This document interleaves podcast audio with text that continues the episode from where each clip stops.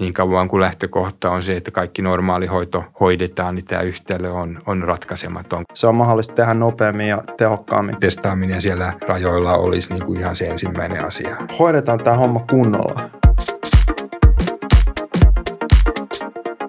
Tervetuloa puheenaiheen podcastiin ja tänään meillä on vieraana HUSin diagnostiikka ylilääkäri Lasse Lehtonen ja sijoittaja ja yrittäjä Jyri Engström. Tervetuloa. Kiitos, kiitos. Kiitos. Tänään puhutaan koronasta ja nimenomaan koronaan liittyvästä, liittyvästä testaamisesta, mutta sitä ennen otetaan ihan lyhyt tilannekatsaus. Tähän koronaan nyt edetään siis 2020 vuoden elokuun loppupuolta, niin missä nyt mennään Suomessa?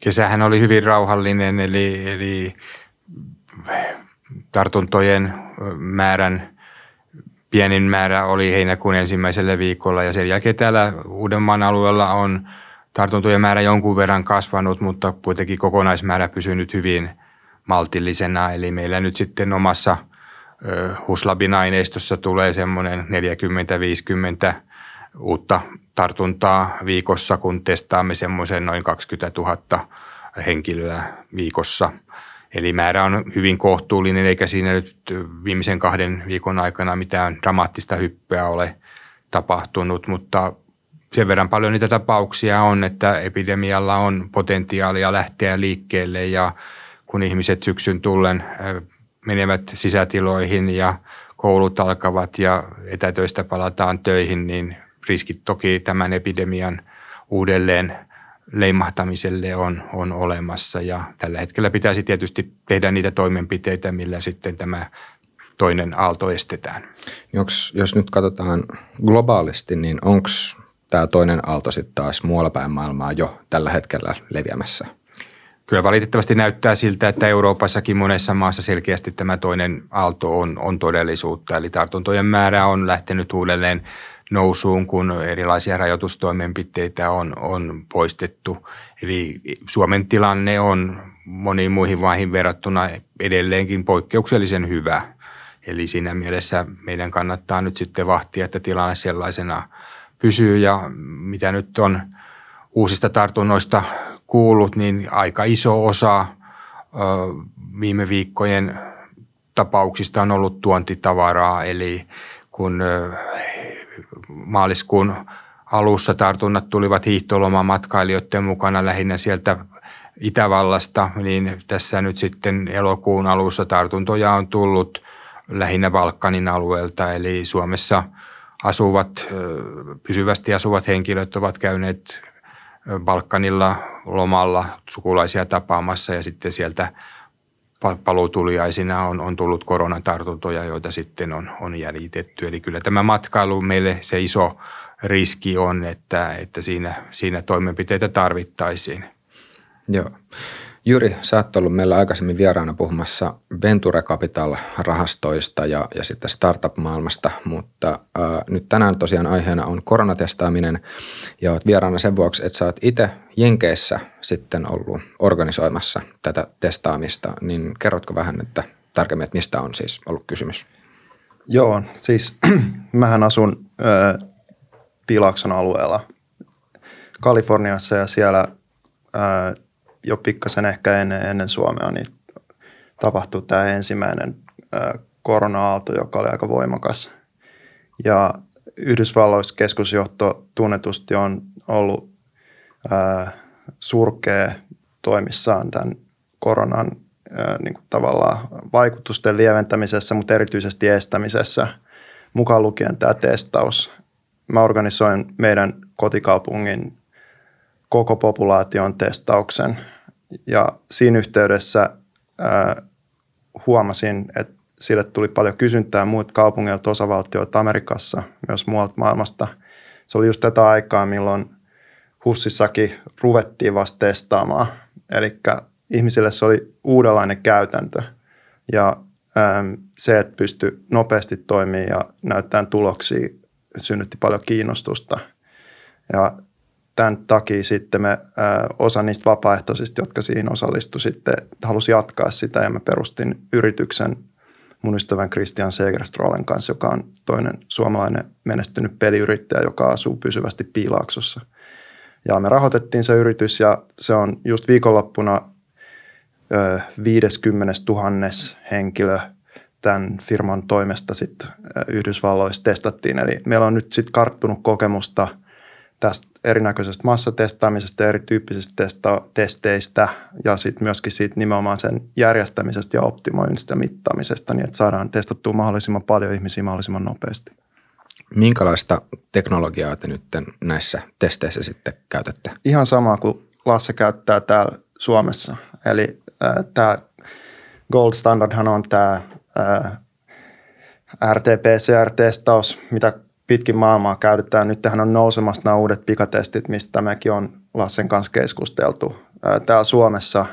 Tässä on selkeästi niin kuin tulosta nyt näiden rinnalle tällainen uudenlainen. Meillä oli yhdessä vaiheessa nämä anti, anti, antibody-testit, siis vasta-ainetestit, sellainen silloin keväällä, millä oli toiveita, että voitaisiin niin saada jonkunnäköistä käsitystä siitä, että ketkä on sairastanut ja olisi mahdollisesti kehittänyt jonkun vastustuskyvyn, mutta ne on nyt ikään kuin laantunut, että ne oli aika epäluotettavia meidänkin näissä testeissä, että on keskitytty tähän PCR-testaamiseen, mutta sen skaalautuvuus on ä, todella hankalaa sen takia, että se on edelleen kallista. Ä, nämä erinäköinen ryhmätestaus, puulaus, mistä Lassakin varmaan voisi kommentoida, ä, ei ole toteutunut niin kuin mittavassa määrin missään, eli nämä kustannukset ovat edelleen aika korkeat siinä. Ja sitten toinen on tämä ihan tämä näytteenoton järjestäminen, mikä nytkin on täällä kiperä tilanne Hussin alueella Helsingissä. On pitkät jonot. Ei onnistuttu organisoimaan sitä testeihin tulemista ja testin näytteen ottamista ja sitten sitä tuloksen saamista vihdoin sieltä labrasta onnistuneesti ottaa huomioon tämän kysynnän rajun kasvun nyt, kun on tullut tämä koulujen alku ja lapset ja flunssat, et cetera. Tästä varmaan nyt voitaisiin keskustella tässä, mutta sanoisinpa sen näin, että se on mahdollista tehdä nopeammin ja tehokkaammin kuin mitä se nyt täällä taha, tällä hetkellä tapahtuu. Joo, ja mä olen ihan samaa mieltä tästä asiasta. Eli jos aloitetaan tästä testaamisesta, niin edelleenkin tämä PCR-testaus on aika käsityövaltaista, eli siinä on tietynlaisia automaatiosysteemejä olemassa, mutta esimerkiksi tämä viruksen neutralointivaihe tuntuu, että se on vähän joka puolella maailmaa kuitenkin tehdään, tehdään käsityönä. On olemassa koeputkia, joissa näitä, niin kuin voidaan tämä neutralointi tehdä siinä putkessa, mutta ainakin keväällä ne loppuu maailmanmarkkinoilta. Eli tässä on yleensä niin, että mitä tehokkaampaa teknologiaa yritetään hankkia, on se sitten reagenssien osalta tai, tai laitteistojen osalta, niin sitä varmemmin mennään siihen tilanteeseen, että niin kuin sen tuotteen toimitusvarmuus on, on huono. Eli meidän oman Labran strategia on ollut hajauttaa tätä analyysi menetelmää sillä tavalla, että meillä on kolme eri tuotantolinjaa, joissa yhdessä tehdään ihan perinteistä niin kuin geneeristä PCR, joka on varma, mutta aika työvoimavaltainen. Sitten meillä on Rossen automatisoituja analyysilaitteita. Meillä on niitä pieniä kapasiteettisempia malleja juuri sen takia, että niihin on saanut kittejä paremmin kuin näihin Rossen isoihin laitteihin, joita nyt esimerkiksi Yhdysvalloissa paljon käytetään, mutta, mutta tuotanto menee niistä pääasiassa Yhdysvaltoihin ja Suomi ei ole epidemian keskuksessa ja joku teollisuusihminen sanoo, että vastuulliset yritykset toimittaa tarvikkeitakin sinne, missä tilanne on pahin. Ja niin kauan kuin meillä on tilanne hyvä, niin me ei olla niin kuin myöskään näiden, näiden toimittajien ihan, ihan prioriteettilistalla. Ja sitten me ollaan käytetty Mobidiak-yhtiön Amplidiak-laitteita, joka on tämmöinen suomalais-ranskalainen yhtiö. Ne ei ole ihan kapasiteetiltaan kauhean isoja, että me on sarjoitettu isoja analysaattorimääriä, mutta jälleen niiden reagenssien saatavuus on ollut hyvä, kun on osittain kotimainen yritys kyseessä. Ja näitä me on sitten kompattu ja saatu niin kuin aika hyvin tämä, tämä PCR-puoli pelaamaan. Eli meillä on tehty se 4000, tai kapasiteetti on ollut se 4000 testiä vuorokaudessa ja nyt käytännössä kaksinkertaista sitten, kun hallitus tavoitteitaan nosti. Tietojärjestelmäratkaisuiltaan tämä syntyi tämä malli keväällä aika äkkiä tietysti, kun epidemia iski päälle ja, ja jokainen kunta sitten, kun henkilökuntaa vapautui, eli hammashuolto meni kiinni ja, ja moni toiminta meni kiinni, niin sijoitti omaa henkilökuntaansa sitten tähän näytteenottoon, joka sitten käytännössä merkitsi sitä, että tuli hyvin kuntakohtaisia niin kuin tapoja organisoida sitä ajanvarausta ja jonotusta näytteenottoon ja, ja sen skaalautuvuus ja asiakaslähtöisyys ei ole ollut kovin hyvä. Hussilla on iso tietoallas, joka käyttää aika modernia teknologiaa, jossa nyt aukeaa tämmöinen koronapotti, jota kautta sitten viimein ihmiset pystyy suoraan varaamaan ajan ja joka suoraan lähettää nämä tulokset sitten ihmisten kännykkänumeroihin, mutta, mutta jälleen niin kuin osa tästä toiminnasta on kuntakohtaista ja jotkut kunnat aika mustasukkaisesti varjelee sitä, että vaan meidän kunnan ihmiset pääsee niin kuin meidän testijonoon, eli tätä, tätä ei pystytä niin kuin ehkä ihan tehokkaasti tällä hetkellä käyttämään tätä koko kapasiteettia. Ja, ja realiteetti sitten tietysti on se, että kun sairaanhoidon normaalit toiminnat pitäisi saada käyntiin, niin käsipareiston on puute. Et mä oon monelle toimittajalle – niin kuin näitä lukuja avannut. Eli meillä on niin kuin väestövastuu noin 2,2 miljoonan asukkaan väestöstä tällä diagnostiikkakeskuksella, joka vuodessa ottaa noin 3,5 miljoonaa laboratorionäytettä, verinäytteet, virtsanäytteet, sydänfilmejä, mitä hyvänsä. Ja jos nyt sitten me halutaan tai aiotaan toteuttaa tämä hallituksen tavoite siitä, että 20 000 testiin vähintään pitäisi päästä, niin meidän osuus on kutakuinkin se 10 000 testiä, eli vuodessa sitten 3,65 miljoonaa testiä tämän aikaisemman 3,5 miljoonan päälle. Ja mistään ei löydy semmoista laboratoriohenkilökuntaa, joka pystyisi sen savotan tekemään – Eli käytännössä sitten pitäisi jostain sairaanhoidosta saada käsipareja sitä tekemään ja niin kauan kuin lähtökohta on se, että kaikki normaali hoito hoidetaan, niin tämä yhtälö on, on ratkaisematon, koska hoitajista oli pula jo ennen koronaa ja, ja tämä, tämä ei ole tilanne parantunut. Eli voiko sanoa näin, että se tavoite, jonka hallitus on tällä hetkellä nyt asettanut, niin teidän näkökulmasta se ei ole realistinen? Siis se on ihan mahdollista saavuttaa, jos joku sitten jossain vaiheessa tässä syksyn mittaan tekee sen henkilöstöallokaation ja sanoo, että koronanäytteenotto menee jonkun muun toiminnan edelle. Eli sitten ne samat käsiparit, jotka keväällä otti niitä näytteitä, on ainakin jossain määrin käytettävissä tähän toimintaan. Mehän tietysti on rekrytoitu tähän väkeen. Meillä oli jo suunnitelma niin kuin enenevästi siirtää sitä näytteenottoa hammashoidosta ja muualta niin kuin laboratoiminnalle syksyyn mennessä ja me on 168 ihmistä nyt rekrytoitu tässä kolmessa kuukaudessa siihen ja rekrytoidaan lisää, mutta kun puhutaan niin kuin sata määrästä ihmisiä, joita tarvitaan, niin on aika haastavaa sitä porukkaa löytää. Ja, ja sitten myöskin se realiteetti on, että kun tähän nimenomaan on sairaanhoitajia haluttu, niin – se ei ehkä ole ihan sairaanhoitajille semmoista tyypillisintä työtä, että otetaan vain päivätolkulla näytteitä. Eli kyllä ne sairaanhoitajatkin mielellään tekee sitä perinteistä hoitotyötä, että tässä on niin kuin hiukan haasteita saada tämä tota, suojavarusteissa tapahtuva näytteiden ottaminen niin kuin houkuttelevaksi myöskin sitten koko, koko tälle hoitajakunnalle. Eli onko niin, että pullonkaulana nimenomaan tässä nyt on henkilöstö? Niin mä sanoisin näin, että analyysipuolta pystytään skaalaamaan ylöspäin paljon helpommin kuin tätä näytteenottoa. Eli laitteita kuitenkin saa, reagensseja saa ja Suomessa on sitä laitekapasiteettia aika paljon. Et mä en näe, että se on niin kuin este siellä. Että sitä kautta se 20 000 kyllä saavutetaan ja voidaan mennä ylikin, mutta mistä irrotetaan se henkilötyövoima sitten tekemään tätä näytteenottoa tilanteessa, jossa kaikki muu pitäisi hoitaa siinä samalla – Eli, eli henkilöitäkin on, mutta jonkun tarvitsisi sitten vaan tehdä se päätös, että hei nyt tehdäänkin koronaa. Niin, kyllä tämä aika, nämä on niin, kuulostaa niin uskomattoman pieniltä määriltä nämä näytteet ja äh, eihän tämä ole sairaanhoitoa, tämä on terveydenhuoltoa.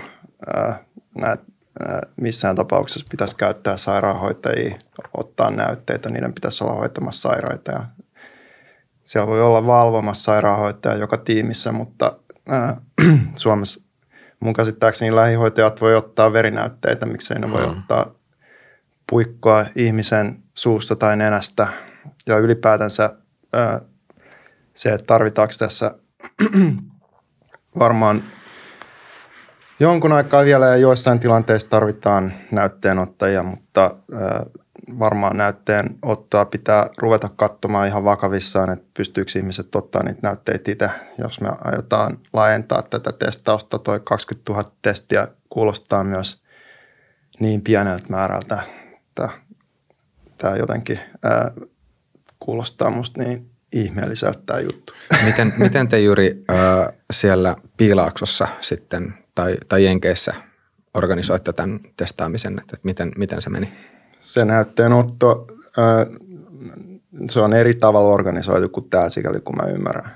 Näytteen ottaa sairaanhoitokoulutuksen saaneet ihmisiä, mutta tyypillisesti ei, just nimenomaan pyritään siihen, että ei oteta sitä työvoimaa sieltä sairaanhoidosta, koska se tarvitaan usein sinne. Suomessakin on mun käsittääkseni kymmeniä tuhansia niin kuin sote-koulutuksen saaneita tai näitä ihmisiä, jotka tällaiseen kyllä mun, mun käsityksen mukaan pitäisi pystyä rekrytoimaan. Et tota, ja yleensä se, yleisesti ottaen se, mä huomasin, että se näitä, te oliko se sun blogilla Lasse, mutta mut että nämä näytemäärät per henkilö tuntuu musta tavattoman pieniltä. Että se, myös se prosessin tehostaminen on niin kuin sellainen asia, mitä kautta pystyisi nykyisellä henkilöstöllä moninkertaistamaan sen määrän niitä näytteitä. Eikä se ole vaan kiinni siitä tietystä näytteenottokohdasta siinä, vaan myöskin siitä ajanvarauksesta ja tästä koko järjestelmästä. Et mun kokemus just oli myös siellä Jenkeissä se, että olemassa olevat järjestelmät ei ole suunniteltu tähän. Jos niitä yrittää käyttää siihen, niin syntyy just sellainen tilanne kuin täällä Suomessa, että on tavattoman vaikeaa. Mutta ne voi nopeasti organisoida uudestaan ja rakentaa ne kohdat, mitkä pitää niin kuin tätä optimointia varten. Et, ja se on täysin mahdollista ja se tapahtuu hyvin nopeasti siellä. Et mä ehdottaisin, että Hussikin niin katsoisi sitä asiaa niin kuin siitä näkökulmasta ja benchmarkkaisi niihin, missä se on toteutettu nopeammin, niin ettei välttämättä tarvitsisi, kun tässä on kauheat kustannukset palaa samaan aikaan, kun näitä PCR-testejä otetaan tällä tavalla, että en tiedä paljon, että heillä on tällä hetkellä per testi, mutta varmaan jotain 150 luokkaa voisin kuvitella. Hyvin tarkkaan 150 on meidän tämän hetken. Tosi tulee varmaan nyt hiukan alaspäin, kun määrät on kasvanut. Niin. Mä tuohon sen Teisi lisään, että kun mä puhun hoitajista, mä puhun sairaanhoitajista, jotka nyt on ollut niitä, jotka, ja hammashoitajia, jotka on tässä keväällä niitä näytteitä otti. Että kyllä todella iso niin. osa näytteenottajista on lähihoitajia, mutta kyllä meillä on aika vahva käsitys siitä, että tämä on kuitenkin terveydenhuollon ammattihenkilöiden – duunia, että sen puikon työntäminen 17 senttiä ihmisen sieraimeen ei ole ihan niin yksinkertaista kuin, kuin, kuin, kuin luullaan. Ja toki sitten voidaan lähteä jostain... Niin tässäkin pakko vaan kommentoida, että mehän ää, Jenkeissähän ei tehdä näitä nenänielunäytteitä, mitä täällä Suomessa niin. tehdään. Eli siinä otetaan yhdistelmänäyte suun takaosasta ja sitten nenän etuosasta, mikä mm. on tässä mielessä selkeästi ei yhtä epämiellyttävä ihmiselle nopeampi ottaa. Ja siihen mun kokemuksen mukaan, kun näitä nenänielunäytteet kanssa mekin, sitten kun niitä ruvetaan tekemään tosi isossa skaalassa, niin siellä tulee nenän verenvuotoa, ihmisiä pyörtyy, mäkin ollut näissä tilanteissa. Se on ihan niin kuin kaamet, kun siellä tulee, että niin kuin, sä teet isolla volyymilla vaikka tuhat ihmistä päivässä, niin siellä on niin kuin, se on ihan todella vaikea saada toimimaan, että sulla pitää olla ambulanssi koko ajan paikalla käytännössä.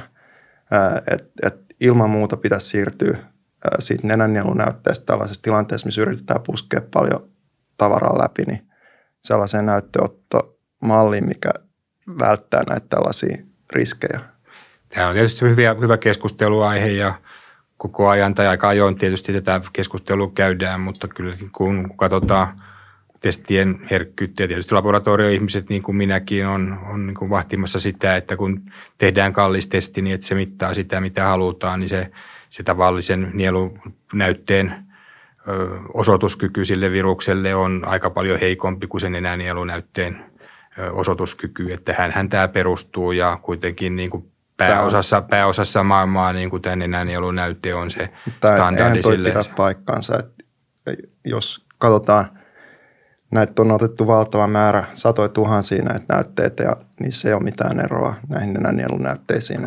No mä sanoisin tämä, että toi sun väitteessä ei pidä paikkaansa. Niitä vertailututkimuksia on tosi paljon tehty ja kyllä tieteellinen kirjallisuus on aika yksimielinen siitä, että vääriä negatiivisia tulee tavallisessa nielunäytteessä se noin 40 prosenttia, eli silloin niin kuin puolet melkein niistä koronaa kantavista jää, jää tota havaitsematta ja silloin tietysti sen testaamisen koko mielekkyys on, on melko lailla kyseenalaista, että tämä, PC, tämä klassinen PCR-testikään ei ole niin kuin havaintokyvyltään niin kovin hyvä, eli, eli sieltä jää se yksi viidennes vääriä negatiivisia. Tämä on asia varmaan, mistä joudun keskustelemaan, mutta mä väittäisin Joo, kyllä, että au, au, siis auktoriteetit on kyllä tässä. hän on tässä tämä nielun ja nenän, tämän niin. mid-turbinan nenän yhdistelmänäyte ei mikään pelkkä nielunäyte.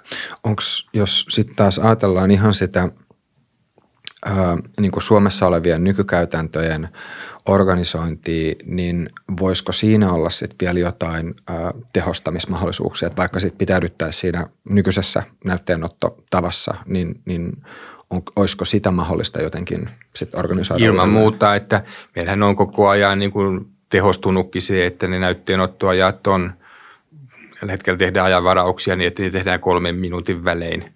Että, että se on aika, aika, aika niin kuin rutiini hommaa suurin piirtein, mutta tietysti se, että ne näytteet otetaan onnistuneesti kolmen minuutin välein edellyttää sitä, että siinä on sitten osaava näytteenottaja, että se pystyy sen tekemään. Mitä tehokkaammaksi se tehdään, niin sitä enemmän taitoa siltä ottajalta myöskin vaaditaan. Ja, ja se on tiimityötä, koska sitten kun henkilöt suojavarusteissa tätä tekee, niin siinä ei, ei, ei niin kuin pysty sitten paljon mitään muuta tekemään kuin sen ottaa sen näytteen. Ja, ja sitten kuitenkin varsinkin jos lähdetään tämmöiseen niin kuin ison väestön toimintaan, jossa tullaan matalalla kynnyksillä, niin sitten kuitenkin se pitää se potilas tunnistaa ja saada ne tiedot sitten välittymään ja puhelinnumerot oikein, missä tulee tekstiviestit oikeaan paikkaan, jonkun täytyy ne johonkin näpytellä ja siinä tulee näitä työvaiheita sitten väistämättä jonkun verran. Joo, nämä on just niitä, mitkä on ö, helppo järjestää niin, että ne ei hidasta sitä näytteenottoa että toi kolme minuuttia on ihan ok. Hyvät tiimit tekee alle minuutin per näyte. 60 näytettä voi mennä kaistalta tunnissa hyvinkin ja ylikin silloin, kun on hyvä tiimi tekemässä. Mutta kolme minuuttia, jos se olisi se, niin se olisi ihan kiva. Mutta eihän se sitä käytännössä. Ja kuten sanottu, siinä on tämä ajanvaraus, erinäköistä odottelua, että näähän on ihan katastrofaalisia ää, ihmisten tarinat siitä, miten ne joutuu odottelemaan tuolla. Että se on, siinä on paljon työtä tämän järjestämisessä kunnolla. Ja siinä on musta epäonnistuttu täysin. Ja mä samaa mieltä, että nämä ajanvarausjärjestelmät on, on, on, on surkeita.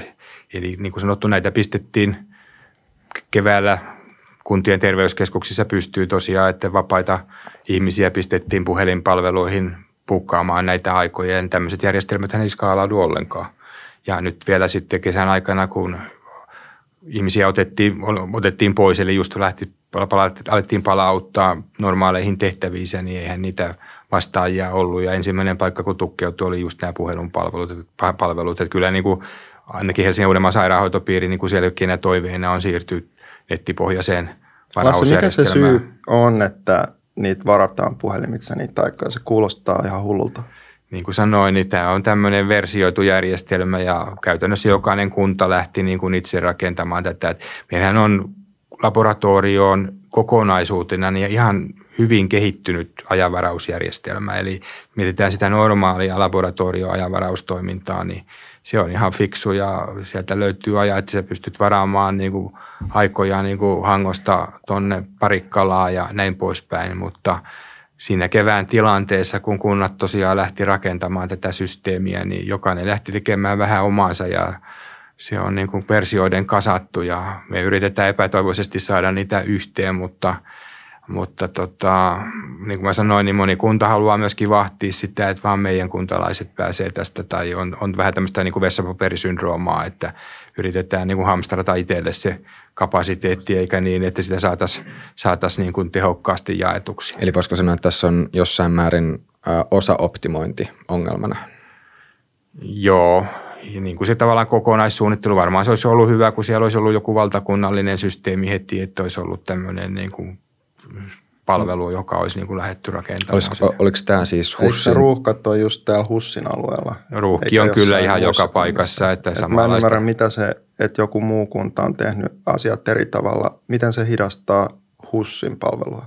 Niin kuin mä sanoin, niin Huss on rakentanut tämmöisen oman koronabottinsa, jota pystyy tätä tekemään, mutta jos ne, se näytteenottohenkilökunta on sitä kuntien henkilökuntaa, niin voidaanhan me tehdä ajanvarausjärjestelmä, mutta jos ei siellä ole käsipareja sitä tekemässä, että kun siinä pitäisi saada se henkilöstön logistiikka, eli ne ihmiset ja se, se, se kapasiteetti käyttöön, että muutenhan tämä ei, ei niin kuin pelitä. Eli mä yritin sanoa, että se näytteenotto kapasiteetti on ollut pitkä, pitkälti siellä kunnissa, missä ne hammashoitajat ja muut on laitettu Mitä tekemään. Mitä ne kunnat on?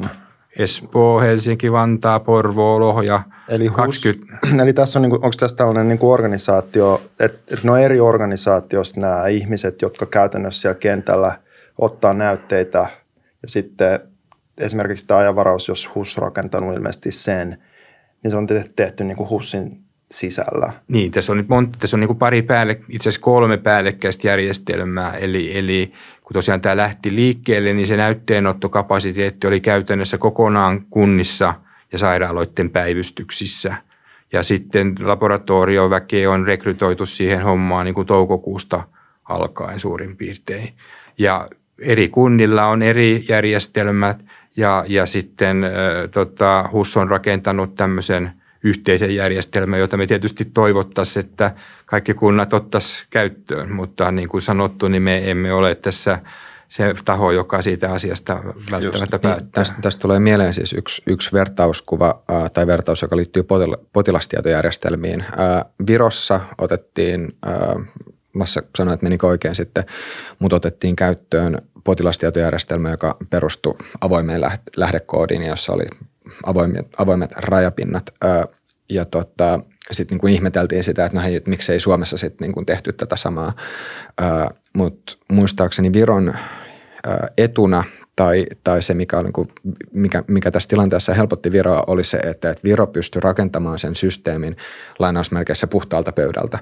Ja, ja sitten Suomessa tällä hetkellä yksi, yksi potilastietojärjestelmien haaste ää, on ollut siinä, että, että kun on olemassa, tai että kun on nämä kaikki nykyiset olemassa olevat systeemit, ja jos sitten mihin tahansa järjestelmään siirrytään, niin sen pitää kommunikoida niiden, niiden olemassa olevien systeemien kanssa. Niin voiko ajatella, että tässä on ollut tässä koronatestaamisessakin vähän sama juttu, jos miettii nyt sitten eroa, ero tota HUSin ja, ja sitten ähm, Jyri tota, niin kuin tämän sun, sun projektin välillä, että HUSin rajoitteena on se, että HUS joutuu, joutuu tavallaan miettimään sen, sen testaamisen kaik, kaikkeen niin kuin nykyisin olemassa olevaan byrokratiaan ja, ja, ja tota, näihin. Ja sitten taas ähm, siellä Kaliforniassa niin tämän pystyy vähän niin kuin rakentamaan enemmän puhtaalta pöydältä?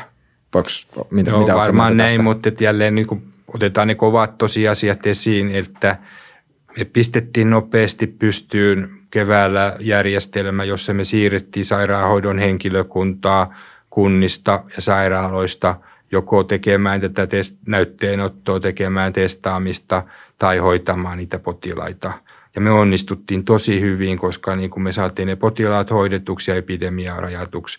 Ja tietysti voi vähän ilkeästi sanoa, että Jenkkilässä ei mennyt ihan yhtä hyvin. Mutta, mutta, mutta sitten tietysti, kun tämä on tämmöinen versioitu järjestelmä, ja jos me niin oikeasti haetaan siihen sitä asiakaslähtöisyyttä sillä tavalla, että ne ihmiset pääsisivät sen palvelun piiriin, niin eihän tätä ole suunniteltu siitä lähtökohdasta niin kuin ollenkaan. Tämä on suunniteltu niin kuin hallinnon lähtökohdista, että me saatiin se porukka, niin kuin, mikä oli vapaana, niin tekemään sitä työtä. Ja nyt meillä on se ongelma, kun se porukka häviää pois ja meillä on kymmenen eri systeemiä siinä, että miten me saataisiin tämä nyt skaalautumaan niin, että kun hallitus haluaa, että 20 000 ihmistä käy joka päivä testaamassa itsensä, että ne löytää sen ajan ja resurssin ja kokemus on kaikille miellyttävää. Tota, tää, tätä tässä nyt tehdään ja yksi ratkaisu sille on tosiaankin se, että käytetään sitä järjestelmää, jota me nyt ollaan tässä – rakennettu, joka varmaan vastaa aika paljon sitä, mitä Jyrikin toivoo. Eli sä pystyt netin kautta sen ajan varaamaan ja sitten, sitten tota, tulos tulee sulle automaattisesti. Heti me saadaan niin kaksi-kolme päivää siitä prosessista tällä pois.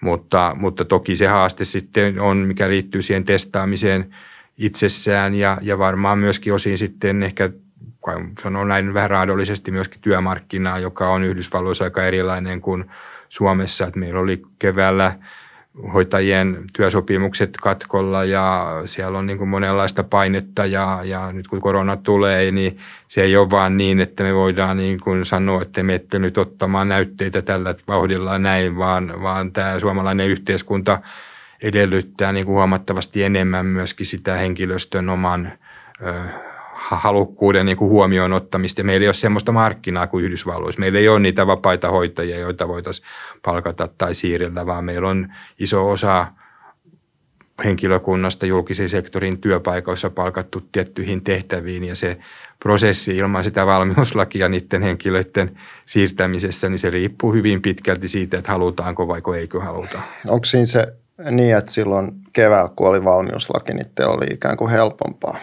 Tehdä näitä päätöksiä ja ratkaisuja. Mm, juuri näin. Silloin ei ollut hoitotakuuta voimassa ja periaatteessa niin kuin hmm. oli mahdollista määrätä ihmiset tekemään, mikä oli niin kuin epidemian eston kannalta tärkeää. Hmm. Nyt on kysymys siitä, että haluaako se hoitaja tulla ottamaan näytteitä vai haluaako se tehdä sitä työtä, mihin on palkattu. Joo, niin. Toi, toi kuulostaa just siltä, että on ihan pakko löytää. Ja siis määristä ei kuitenkaan ole niin äh, – että jos meillä olisi joku toisen tyyppinen epidemia, niin meillä olisi vielä niin kuin ihan jumalattoman paljon pahempi tilanne, kun nyt tähän meillä käytännössä paljon meillä on sairaalassa ihmisiä koronan takia, ei, ei juurikaan. Taitaa olla yksi meidän kuhussa alueella niin kuin sairaalassa niin. tällä hetkellä. Että, tai ihan siis, ihan siis muutamia, että niin kuin käytännön, käytännön niin. hoidon, hoidon tilanne on niin kuin todella hyvä, että erittäin vähän potilaita. Me niin. ollaan varmaan niin kuin tällä hetkellä ihan niin kuin, veikkaisin melkein Euroopan paras maa niin ajattele, jos meillä olisi käänteinen tilanne, että meillä olisi paljon jengiä, että sitä sairaalahoit- äh, sairaanhoitoshenkilökuntaa oikeasti sidottaisiin tuonne. No sitten mm. meillä olisi tietysti varmaan nämä järemmät asetukset ja laitkin käytössä, mutta tota, niin, niin toteanpa vaan, että tilanne on niin kuin huippu hyvä, että on sen takia ehkä niin ristiriitainen. Nyt mun mielestä se niin kuin huoli on tässä oikeasti se, että meillä on ää, äh, niin kuin kansan luottamus alkaa pikkuhiljaa ja kärsivällisyys vaan loppuu tässä sen takia, että niin moni ihminen kokee sitä, että niiden, mäkin keskustelin just, ja Lasse, sähän nyt joudut kuuntelemaan näitä aamustiltaan, mutta et, et, kyllä se on tot, pakko silti sanoa, että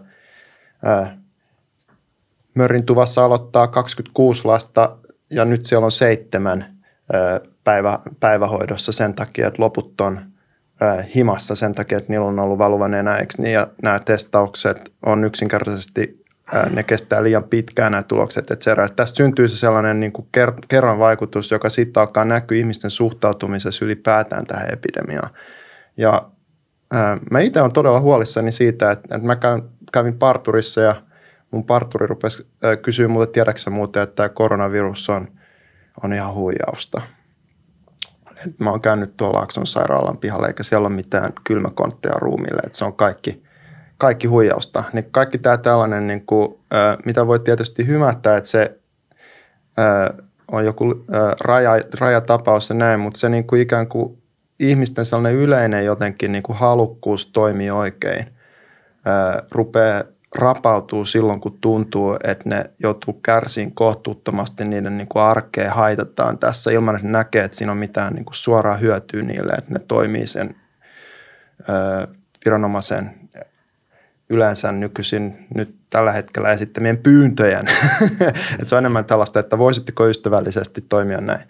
Niin, että tässä on niin kuin se syy, miksi tätä oikeasti meidän pitää saada tämä homma kuntoon, koska meillä on paljon vaikeampi tilanne sitten, kun meillä tulee – seuraava aalto ja ihmiset ei enää toimikaan ihan yhtä halukkaasti niin kuin niiden pitäisi. Mutta tämä on nyt tavallaan sitten se, että ei se niiden vähäriskisten lapsien testaaminen ole tässä se pointti oikeasti, vaan kysymys on siitä, että meillä ne potilaat tulee käytännössä suurelta osilta matkustaen ja sitten ne ei noudata näitä rajoituksia, eivät mene testiin, vaikka olisivat riskissä ja, ja mm. tota, eivät jää karanteeniin, vaikka pitäisi. Et, et sitä kauttahan ne tulee sen päiväkodissa olleen lapsen niin kuin todennäköisyys sairastaa koronaa on ihan olematon ja mä henkilökohtaisesti en nyt ihan hirveän järkevänä pidä sitä politiikkaa, että päiväkodin piha on kuin Venäjän raja, että sun täytyy niin kuin päiväkotiin päästäksesi niin kuin hankkia todistus siitä, että et sä sairasta koronaa. Se ei ole niin kuin järkevää politiikkaa. Eli kyllä tietysti pointti on se, että jos ihmisellä on sairas lapsi, oli se mikä virusinfektio hyvänsä, niin pitäisi hoitaa kotona eikä viedä päiväkotiin tartuttamaan muita. Ja silloin se oikea keino ei suinkaan ole se testaaminen, vaan se, että me mahdollistetaan se, että ihmiset on edelleenkin etätöissä ja tekee kotona töitä, jolloin, jolloin se lapsi saa olla siellä kotona ja paranee, eikä, tar- eikä se virusinfektio leviä eteenpäin. Just niin kuin keväällä kävi, jolloin meillä niin kuin pysyy nämä hommat, hommat kurissa. Ja sitten me testattaisiin niitä, jotka on niin kuin oikeasti riskissä, jotka on, on, on, on, on käynyt jossain tai jolla on lähipiirissä ollut se tartunta tai on ollut jossain semmoisessa tilaisuudessa, jossa niin kuin korona on jollain todennäköisyydellä levinnyt. Eli, eli tämä on sitä kohdennettua tai riskikohdennettua testaamista, joka vähän paremmin vaikuttaisi. Eli, eli, eli, eli tämä on niin ideologinen kysymys. Mä kannatan laajaa testaamista ja matalalla kynnyksellä testaamista, mutta ei tämä saisi olla ihan täysin, niin kuin, mä sanon, sen kuluttajavetosta, että jokainen, joka, jolla on niin kuin tuntu, tuntuma siihen, että nyt mä pelkään koronaa tai mulla voi olla koronaa, niin käy sitten kaksi kertaa kuukaudessa niin kuin varmuuden vuoksi testauttamassa, että ei mulla ole tautia, mm. vaan meillä pitäisi pystyä se resurssi sitten kuitenkin kohdentamaan järkevästi siihen, missä oikeasti ne tautitapauksia niin tämän, esiintyy. Tämän voisi itse asiassa kysyä, että nyt jos joku, joku miettii tässä kuulijoista, että, että milloin tämmöiseen testiin sitten kannattaa mennä, niin ihan jos nyt katsoo vielä kohta kohdalta, että mitkä on syitä, minkä vuoksi pitäisi hankkiutua testiin? No totta se on, että nämä tavanomaiset oireet, eli erilaiset hengitystieoireet tai mahaoireet tai väsymys tai mikä hyvänsä niin kuin epäspesifinen oire voi olla koronan oire.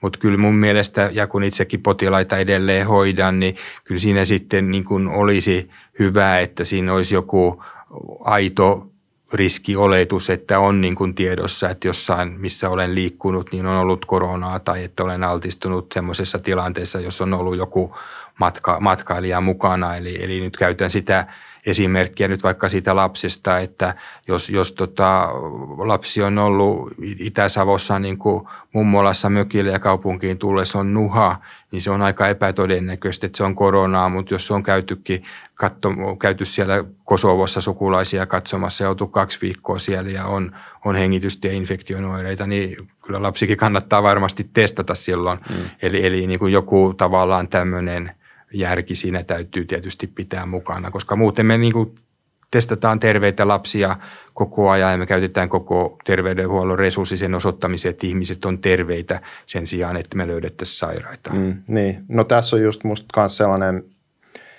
että siis jos sitä ajattelee, että ykkösestä tai nollasta sataan, että prosentuaalisesti mitkä on todennäköisyydet, että, että sulla on koronatartunta, niin – Sata on tietysti se, että sulla on todettu se. Mm. niin tota, et, ja nolla on se, että sulla on todettu, että sulla ei ole, mutta kaikki on yleensä jossain sillä välillä. Ja mm. meillä on varmaan aika paljon itse asiassa, me voitaisiin teknologiaan ja viestinnän avulla auttaa ihmisiä hahmottaa, että missä ne on tässä tällä hetkellä Juuri tässä spektrumilla. Ja sitä kautta Dynaaminen järjestelmä, että mä niin kuin tässä itse katselin sitä vaikka sitä Helsingin karttaa, joka jossain lehdessä oli, että jo se, että millä alueella sä asut tai liikut, niin vaikuttaa siihen todennäköisyyteen, että mm. varmaan niin kuin vuosaarelainen lapsi kannattaa testata paljon helpommin kuin joku lohjalainen lapsi. Eli mm. niin kuin tämän, tämän tapaista niin kuin riskiarviota on. Ja mua itseäni on kuin hämmästyttänyt se, että kun meilläkin kerätään hirvittävän paljon ja tarkkaa tietoa niin kuin koronapotilaista, että me ei ole semmoista – dynaamista riskilaskuria, joka kun samalla kun sä syötät ne oiretieto sinne oma olon tai johonkin koronabottiin, niin se sitten toteaisi, että näillä oireilla tällä alueella sun riskissä on joko 0,1 prosenttia tai 5 prosenttia. Ja se raja voisi olla jossain 0,5 tai 1 prosentista tai missä hyvänsä. Mutta tämmöisiä laskureita pitäisi musta tuoda. Ja, ja musta kaikkein hämmästyttävintä tässä on se, että silloin kun tämä epidemia alkoi Wuhanissa, niin kiinalaisethan heti teki sen kännykkäsovellutuksensa, joka niin kuin joka potilaalle tai henkilölle laski sen riskin ja määritti sen, mitä sä saat tehdä tai ei. Ja meillä on Kreikkaan, kun menee matkailijan, siellä samoin niin kuin rajalla joku systeemi laskee sen riskin ja katsoo, että testataanko sut vai pääseekö suoraan piitsille. Että mm. niin kuin tämmöisen systeemin niin kuin luominen tätä ohjaamaan, niin ei, ei, ei pitäisi olla kauhean vaikeaa ja, ja, ja se auttaisi niin kuin todella paljon niin kuin saamaan tähän hommaan niin kuin vaikuttavuutta. Mm, joo, tämä just kanssa mekin lähdettiin liikkeelle siellä Jenkeissä alun perin just rakentamalla näitä tällaisia laskureita ää, ja sitten just siitä itse asiassa syntyi tämä kaikkien testaaminen, että testattiin alussa yksi ää, pikkukaupunki vähän keskustan ulkopuolella ja syttyi yksi keskustan kaupungin osa vähän niin kuin just – Helsingin tapauksessa on ollut Kontula, missä on ollut eniten tartuntoja silloin keväällä, niin kuin Kontula vastaava missionin kaupungin osa San Franciscossa. Testattiin kaikki, siis myös oireettomat, niin, niin silloin niin kuin saadaan joku tällainen mm. niin kuin ground truth siitä, että aha, että paljonkohan nyt täällä voisi riski olla – että ei sitä nyt kaikkea tarvitse tehdä, sitä voi tehdä satunnaisotana ja näin muuten, mm. tai sitten vaan katsoa, jos on riittävästi testattu, että mistä ne positiiviset nyt näkyy tulevan. Tietysti tällä hetkellä me tiedetään, että se on sieltä lentokentältä, mutta tota, et, et tässä on niinku varmasti just yksi sellainen juttu, mikä mm. on aika halpa juttu tehdä, mutta siinä ei ole ehkä meillä tällä hetkellä vielä ollut se niinku fokus. Niin, että mä ton, ton mä niinku ostaisin niinku ihan, ihan heti ja – ja tota, meillä, on, niin kuin, meillä on aika hyvä tekoälytiimi HUSissa, joka yrittää kehittää niin kuin meidän big data-aineistosta näitä malleja, että tässä varmasti olisi niin kuin hyvä kehityspolku hmm. viedä eteenpäin. Sitten toinen, hei, äh, mä haluaisin tuossa nyt nostaa ennen kuin aika loppuu se, että et puhutaan näistä pikatesteistä, puhutaan oireettomien testaamisesta. Mä oon itse sen kannalla, että meidän pitäisi nimenomaan satsata siihen, että täällä Suomessa ää, meillä olisi niin kuin kyky tehdä tätä nopeata, helppoa testaamista, vaikka se ei aina olisi yhtä varmaa tai sensitiivistä tästä tapauksesta kuin ää, tällainen nykyinen klassinen PCR-testaaminen, mutta jos sitä tehdään usein, niin vaikka siellä olisi enemmän – väärin negatiivisia tässä tapauksessa, niin mm. se usein sen toistaminen sillä, sillä kompensoi sitä. Niin pystyy ottaa kantaa tähän. Me ollaan tässä nyt aikaisemminkin keskusteltu, mutta mitä sä nyt tällä hetkellä näet tämän, että kannattaako vai ei? No, mä sanon, että siinä on potentiaalia, että mulla ei ole niin kuin ihan vahvaa kantaa vielä hmm. asiaan, että mä olisin niin kuin val, aika valmis lähteä kokeilemaan Eli, eli niin kuin sanoit, niin toistettujen, esimerkiksi just vaikka kouluissa, jos haluttaisiin niin kuin katsoa, että se pysyy niin kuin koronavapaana, niin voisi olla ihan järkevää mm. tehdä tämmöistä niin kuin säännöllistä. Siis se pitäisi yhdistää siihen, mistä me äsken niin, puhuttiin, eli niissä korkean riskin. Riski, et, et, et, kyllä siinä on, niin kuin varmasti on niin kuin potentiaalia, että tässä on niin kuin, taas katsoa tätä oman organisaationsa niin kuin paradigmaa ja taustaa – niin se on niin kuin tietysti hyvä muistaa, että meidän asiantuntijat, suuri osa on niin kuin sairaanhoidon asiantuntijoita, jotka niin kuin diagnostisoi sairauksia siitä, kun potilaita tuodaan hengitysoireisina tuonne päivystykseen tai muuta. Niin siinä se paradigma siitä tarkkuudesta on totta kai erilainen kuin sillä, että sä lähdet niin kuin tekemään seulontaa – väestötasolle. On, ollaan me tietysti seulontojakin tehty, mutta niin kuin lähtökohtaisesti virologiassa ei ole koskaan tehty seulontoja, joten siinä niin kuin se asiantuntija mielipide on vähän skeptinen, mutta mulla niin kuin henkilökohtaisesti ei, ei, ole, ei ole niin vahvaa näkemystä ja voitaisiin kyllä ihan hyvin niin kuin kokeilla näitä just, jos sen yhdistäisi johonkin riskilaskuriin ja lähtisi tekemään, että, että siinä olisi potentiaalia. Mm, niin sulla on hyvä tausta, kun äh, sulla on sekä äh, virologia että sitten tätä äh, niin kuin immuniteettinäkökulmaa tähän. Mm. Että tätä me nyt tässä just tarvitaan, että kun meidän niin kuin kuitenkin, meillä on tämä hoitaminen, just tämä sairaanhoito, tosiasia on se, että kauhean moni ei nyt ole kipeä. Hmm. Tämä on enemmän tätä tällaista terveydenhuoltoa ennakointia itse asiassa. Että me puhutaan siitä, että meillä on nyt tämä just tämä ongelma, että se ja mä koen sen vahvasti sen niin kuin tuska, mikä ihmisillä on siitä, että ne odottaa näitä testituloksia tai testiin pääsemistä. Ja se on mun mielestä niin kuin ihan suora juttu, että se on niin kuin pakko saada kuntoon. Me ollaan sitouduttu siihen, oli se päätös hyvä tai huono, että näitä lapsiakin nyt testataan, niin se on vaan niin kuin pakko hoitaa, koska sille me ei nyt tällä hetkellä mahdeta mitään muuta kuin ehkä suositella, että sitä arvioidaan uudestaan jossain vaiheessa, mutta sitten tämä, niin kuin, tämähän jatkuu tämä tilanne ää, tavalla tai toisella tässä nyt ää, aika pitkään todennäköisesti, että ihan heti ole korona kuitenkaan kaikkoamassa täysin. Niin ää, tässä mielessä just se, että mietitään vähän eteenpäin, että mitä se voisi näyttää se tilanne, niin mua mm. kiinnostaa, kun me nyt tässä keskustellaan. Ja mä näkisin siinä just tämän, että meidän on niin kuin pakko löytää siihen tällainen joku fiksu, kevyt, aika halpa tapa tehdä sitä siellä, missä tarvitaan. Mm. Ja nopeasti ikään kuin löytää ne pisteet ennen kuin ne pääsee leviämään. Et nyt tähän meillä on just nämä rajat. Et se on yksi sellainen, että mä en tiedä, onko nyt, eihän se HUS siellä kentällä nyt testaa. Kyllä, me, siis mä pistin sen loma, loma viimeinen lomaviikko meni niin kuin Otto sitä niin kuin hoidettiin, että me laitettiin niin kuin kotiin sinne nopeasti porukka ja, okay. ja luotiin se tavallaan se, se vaan. Alla, se, no, siis, se, siis tota, se näytteenotto ja labraporukkaa, mutta siis se porukka, mm. toiminta on Vantaan terveyskeskuksen alla, että Vantaan terveyskeskus sitä niin kuin pyörittää ja, ja me ollaan siellä sitten vaan niin kuin apuna. Mutta no joo, siinä käy... on tämä kunta HUS-yhdistelmä, joo. mistä äsken puhuin. Mikä, mikä muuten mm, tällä okay. hetkellä on siis tilanne, että nyt jos tulee, tulee tota, äh, ulkomailta Suomeen, niin joutuuko testattavaksi, jos joutuu, milloin joutuu, joutuuko karanteeniin? Mikä, mikä on se nykypolitiikka? No se virallinen politiikkahan on, että se testaaminen on täysin vapaaehtoista ja, ja karanteenitkin on, on näitä omaehtoisia karanteeneja. Et siinä on niin kahden tyyppistä ö, toimintaa, eli siellä on tietysti lentokenttähenkilökunnan toimista jaetaan niitä ohjeita ja ne ohjeet on sitten vähän erilaisia riippuen siitä, mistä, millaiselta riskialueelta sä tulet. Ja sitten STM ja se valmiusjohto siellä tekee jonkun verran näitä kohdennettuja tarkastuksia, jossa niin kuin aktiivisesti viedään niin kuin hoitajia ottamaan henkilöitä vastaan ja ohjaamaan näytteenottoon, mutta tämäkin on vapaaehtoista, että henkilö, joka ei halua mennä hoitajien viitottamaan polkua, niin lähtee kävelee sitten suoraan matkalaukkupisteeseen. Eli Helsingissä ollaan hyvin liberaalilla linjalla ja Turussa sitten taas todellakin näiden tiettyjen lentojen osalta, niin siellä on sitten niin kuin pakko mennä siihen testiin tai sitten jät, jät, tai, tai niin kuin lähtökohtaisesti määrätään siihen testiin. Eihän sitä fyysisesti voi pakottaa ihmistä muuta kuin vartioiden kanssa. Sitä ei ole tehty, mutta niin kuin muodollisesti määrätään. Eli tartuntatautilaki kyllä antaa tartuntataudeista vastaavalle lääkärille niin kuin viranomaisvaltuudet – määrätä joku henkilötesti ja sitten noin niin kuin lain kannalta jopa pyytää sitten poliisilta virka-apua, jos henkilötestistä kieltäytyy, mutta,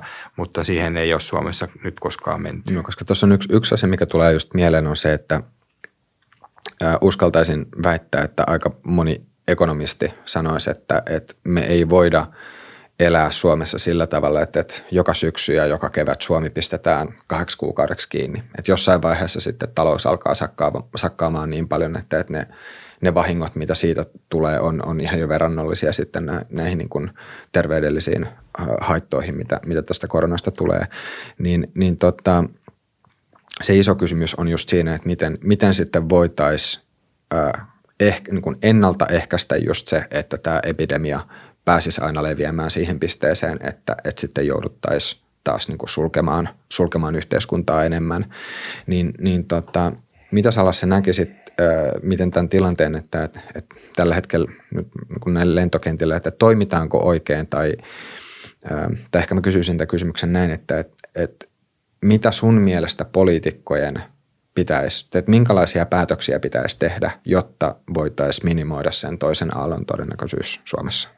Ensimmäinen asia mun mielestä on just tämä niin kuin rajoilla tapahtuvien, tapahtuvan niin kuin testaamisen ponnekkuuden kasvattaminen, että siellä pitää sitten olla niin kuin enemmän kapasiteettia ja hiukan enemmän tota, joko houkuttimia tai painostusta siihen, että henkilöt todellakin menee tähän tai sitten joutuvat karanteeniin. Ja mä itse kovin mielelläni näkisin, että me luotaisiin systeemejä, joilla nyt sitten vaikka liikenne Ruotsia ja liikenne Venäjää jollain tasolla turvallisesti pystyttäisiin järjestämään, koska pointti kuitenkin on, että me ollaan maantieteellisesti hankalassa paikassa ja, ja semmoinen niin kuin parin päivän reissu liikeasioissa tai muuten, niin on kuitenkin pitkässä juoksussa välttämätöntä, joten meidän täytyisi luoda – jonkunlainen testausjärjestelmä, jolla me voidaan varmistaa, ettei sitä tautia niin kuin kohtuuttomassa määrin kanneta maahan. Ei sitä aukotonta saada, mutta niin kuin edes mm. jonkunlainen.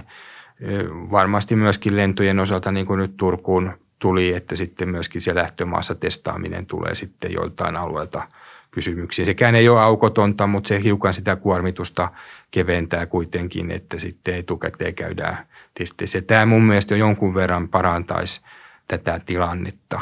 Ja sitten niin kuin Juri toi hyvin esiin, niin sitten se väsymisen estä, estäminen, että se tasapaino siitä, että meillä niin kuin kuitenkin koko ajan tämä taudin mahdollisuus pysyy ihmisten tietoisuudessa, mutta niin, ettei se häiritse liikaa elämää. Eli en mä, ei ole niin kuin mitään järkeä pistää niin kuin koko ravintola-alaa kiinni, mutta hei, et ei sekään toisaalta ole niin kuin hyvä signaali sille, että me eletään niin kuin ihan kuin tauti ei oliskaan.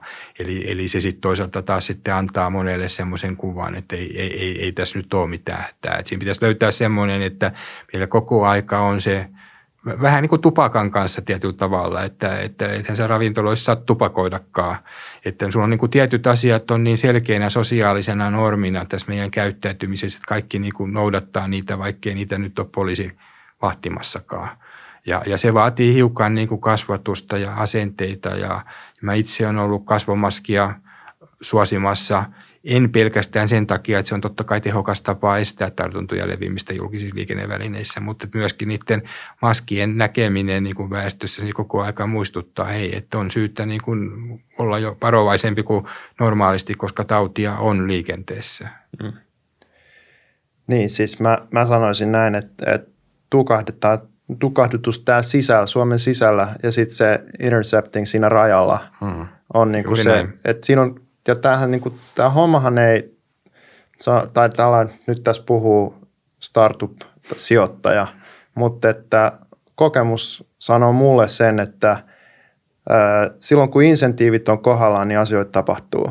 Eli joko ää, se yksinkertaisesti ää, hävit liian vähän, että et sä niinku koet, että siinä on, siinä on niinku, rangaistus on liian pieni, tai sitten, että sä et pysty voittaa riittävästi – ja mä en nyt tarkoita pelkkiä rahallisia insentiivejä, mm. vaan nyt jos ajatellaan, niin kuin sä ajattelet sun koko elämää tässä, niin kuin terveys tietysti, mutta myös tämä just, mistä puhuttiin, ravintolaiskäynti, se, että sä voit käydä töissä eikä sun tarvii hoitaa lasta, jolla on uhanen enää himas, kaikki tämä, niin, niin kuin, et, et meillä on niin kuin dramaattiset insentiivit niin kuin nyt niin monella sektorilla samaan aikaan, jotka kohdistuu tähän koronaan. Senhän takia siitä koko ajan puhutaan. Mm.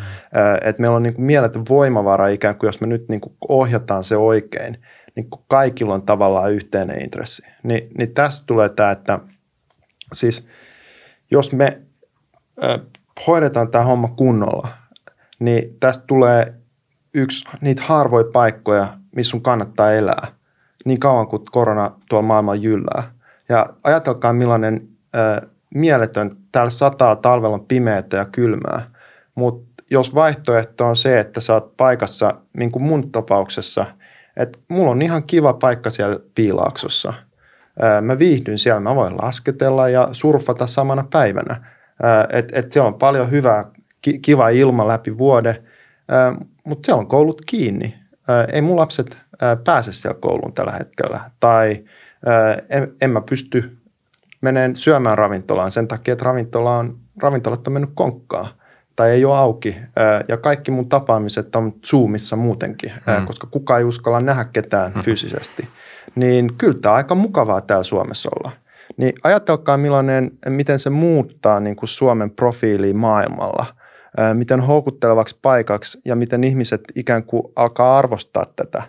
Kun joku vapaavuorekin, jonka kanssa me täällä on istuttu, puhuu maailman toimivimmasta kaupungista, niin se saa aivan uuden – hmm. kehyksen tällaisessa, että jos me hoidetaan tämä homma kunnolla. Niin että tämmöinen, että tässä ei niin kuin ehkä olla riittävästi myöskään puhuttu siitä, mitä me voidaan voittaa sille, että nyt tehdään asiat oikein ja panostetaan oikein.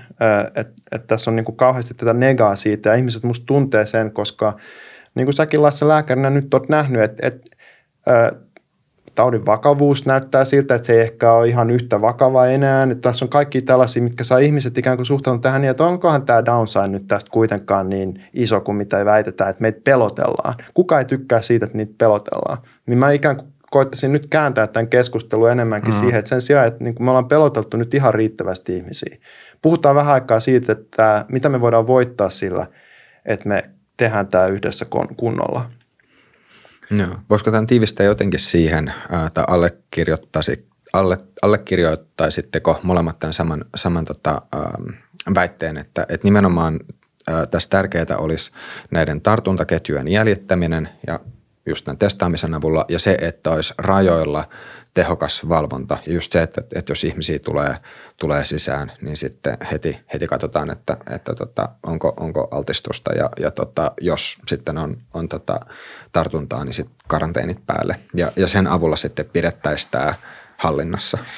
No vähän kyllä ja ei, että ehkä mä sanoisin näin, että, että sen taudin epidemian estämisen kannalta olisi tärkeää, että me testaisimme enemmän niitä, jotka tulevat ulkomailta ja erityisesti riskimaista ja silloin niin kuin se ensisijainen toimenpide pitäisi olla, että me kohdennetaan meidän kapasiteettia sinne, eikä välttämättä tosiaankaan niiden päiväkotien – nuhaepidemioiden kontrollointiin. Ei mulla ole niin kuin sanottu mitään sitäkään vastaan, mutta niin kuin ensisijainen toimenpide pitäisi olla niin kuin tähän korkean riskin populaan ja sitten kun tota, se homma on saatu kuntoon ja, ja meillä on ehkä vähän enemmän kapasiteettia, niin sitten voidaan tehdä näitä muita asioita. Ja mä kovasti toivoisin siihen – tätä tekoälyä ja tätä riskilaskuria niin kuin avuksi, koska se auttaisi niin kuin ohjaamaan sitä meidän toimintaa, eikä niin, että epidemia ja, ja kai voisi sanoa vähän, vähän tämä kuluttajakysyntä, ihmisten huolen aste nyt ohjaa sitä kapasiteetin kohdentumista, eikä se todellinen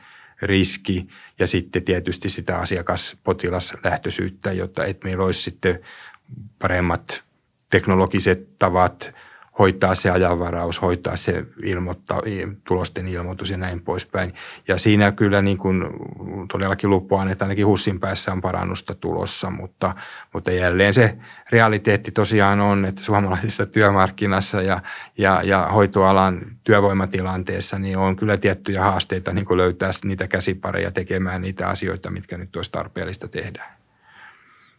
Joo, ihan viimeisenä kysymyksenä tähän loppuun nyt en muista missä lehdessä oli, oli tota, olisikohan ollut pääkirjoitus, jossa sanottiin, että tällä hetkellä Suomen hallituksen toiminta on jossain määrin ollut reaktiivista. Eli toisin sanoen, että hallitus ei ole ryhtynyt toimiin ennen kuin niistä on kirjoitettu mediassa paljon ja ennen, niin kuin, että, että hallitus ei ole tehnyt toimia ennen kuin kansa on ikään kuin vaatinut niitä toimia. Sen sijaan, että, että hallitus olisi ollut tässä proaktiivinen, niin miten te näette tämän, että pitäisikö Suomen hallituksen nyt ottaa tässä vielä jotenkin aktiivisempi ote?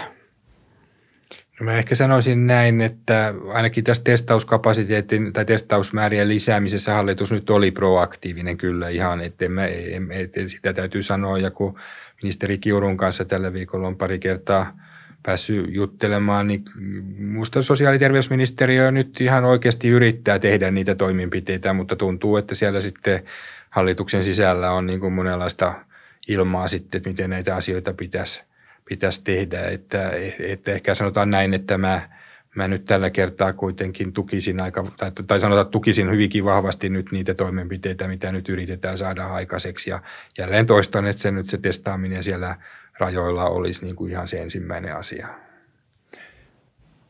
Joo, se, ähm, kyllähän se oli niin, että äh, hallitus kunnostautui siinä, nimenomaan siinä alussa äh, varmaan meidän kaikkien silmillä, silmissä sillä, että siinä otettiin nämä järeät keinot käyttöön. Ei, ei tiedetty, minkälainen uhka oli, oli vastassa ja ikään kuin, äh, niin kuin kiilotti kilpensä siinä, mutta nyt tässä on ollut tällainen kesätauko.